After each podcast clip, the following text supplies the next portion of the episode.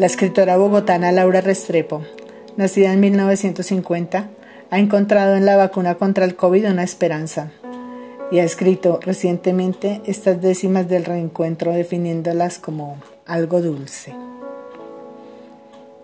¿Cómo será el mundo cuando de la peste despertemos? ¿Acaso espabilaremos?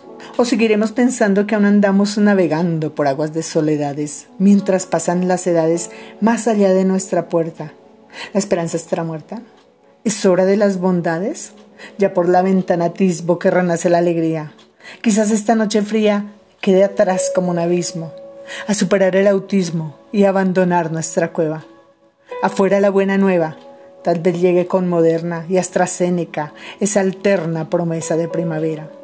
Otra vez la cercanía de nuestro abrazo de hermanos y de tomarnos las manos sin que ello implique agonía.